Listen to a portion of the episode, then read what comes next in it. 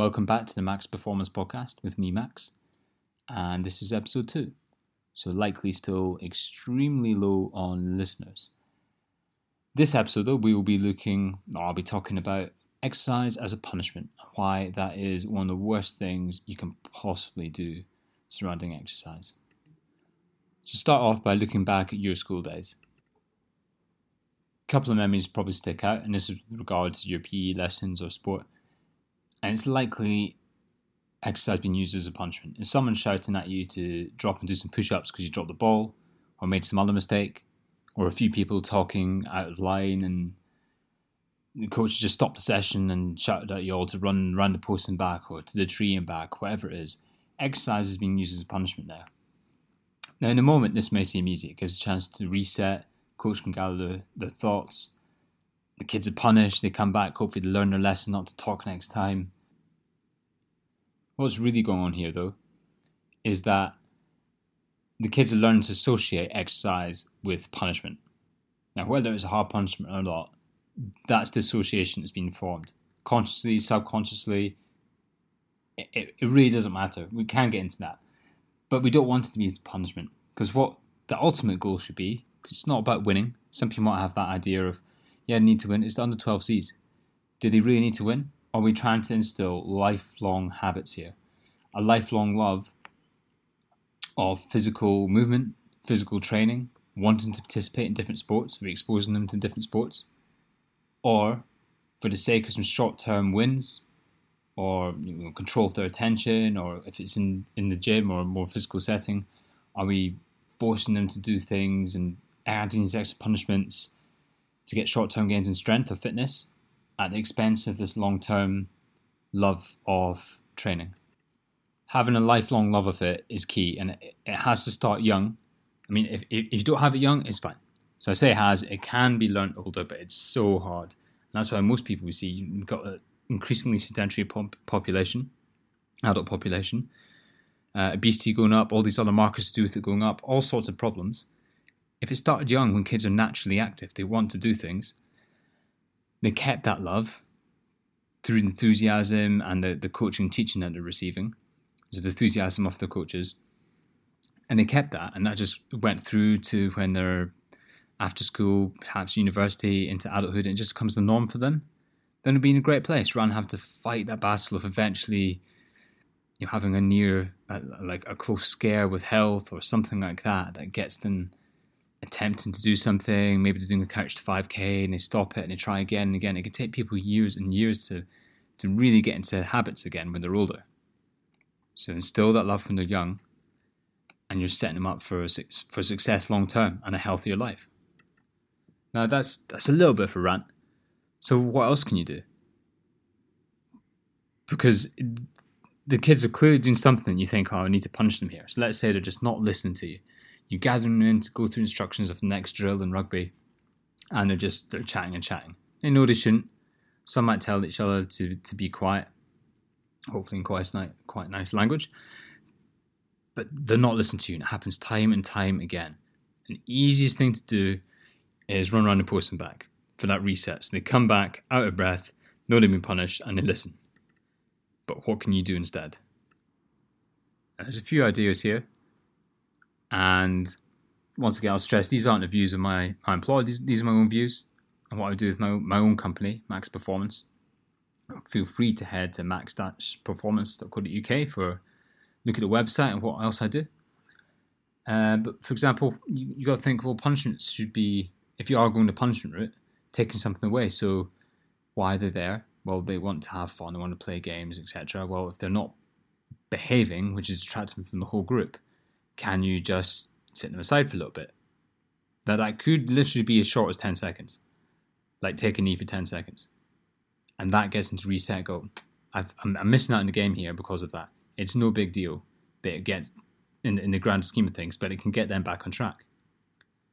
Same way as, you know, if, if you're playing touch rugby and someone's done an offence, like a deliberate knock on, well, you're not really going to yellow card them, are you? But if they just dropped a knee for 10 seconds, punishment enough. They know it's wrong. It's just training, and then they're back in it. There's no harm done, but they learn a lesson. So that's one way of doing it. In fact, here's a good place to say if, if anyone has ideas of what would be good, so what do they do instead of using exercise as a punishment? Please just at Max Rogers 7 Instagram, just DM me or email me max at max-performance.co.uk.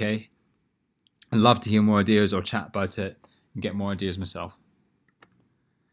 Now, taking a step back from it and from the punishment, you think, why is that behavior happening in the first place?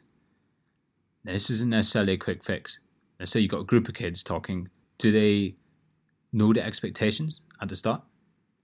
Have you gone over them at the start of the season? Do you keep revisiting them?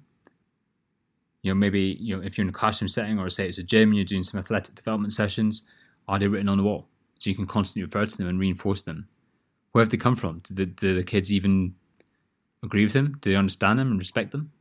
If they were part of the process of making them, that's much better. There's more buy-in there, and it's easier to enforce them because they helped to come up with them.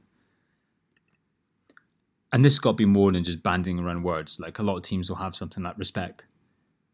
But what does that mean? What does it really mean to the kids in that team and to you? For example, it could include respecting your teammates. And part of that respect, and you'd have to dig into this with them so they understand, part of that is listening to each other and listen to you. And you listen to them. So it goes both ways. People aren't talking over each other. When you talk, they're listening. When someone else is talking because they answer a question, everyone else is listening. And then over time, you just keep reinforcing this. When it's happening well, you, you can even stop things, go, well, you've done really well there. Is you, have been listening, well done. You know, younger age, you really enforce it. It can. It sounds really simple, but that's how you help to to build that habit with them that they're going to follow those expectations that uh, you as a group have set. So another alternative, here is to just reframe the whole thing. Instead of looking for punishments, can you reward the good behavior? Now, it works differently, different levels, different people. Some are motivated by fear of failure, etc. Some chasing success.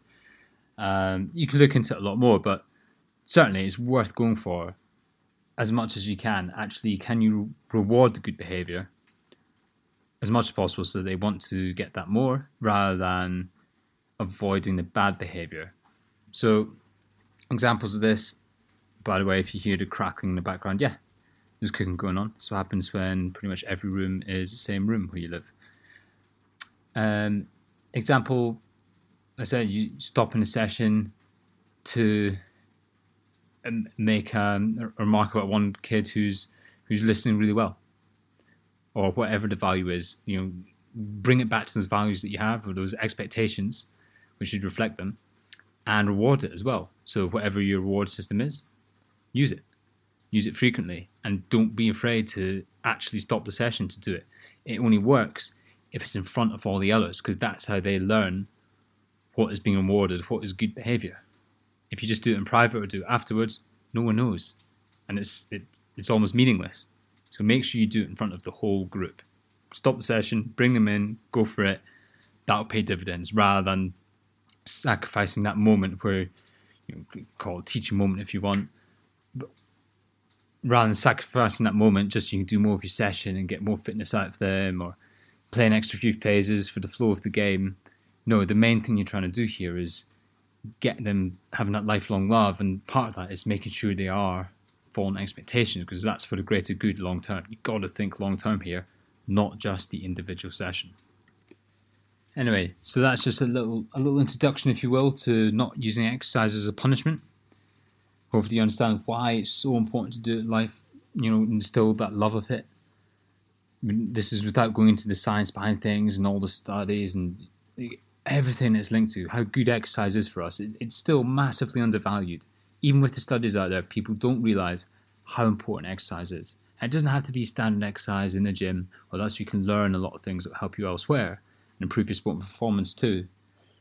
But anything, it, it, it can be long walks, or like short brisk ones. That's, that's, this is really low level stuff as you're getting older. Are you able to actually move safely around the grounds? All that sort of stuff. But, but thinking, you know, are, are you playing a sport? Are you doing team sport? Are you able to just go to the beach and run around and do stuff? Can you muck around with your kids? Whatever it is. Could be organized sports. Maybe you are going to professional levels. There's so much to it. It's all the same thing. It's just a love of physical movement, which will change over your lifetime from sport to sport, etc. But the important thing is that you do love it for your lifetime. So that's it. Just about 10 minutes again.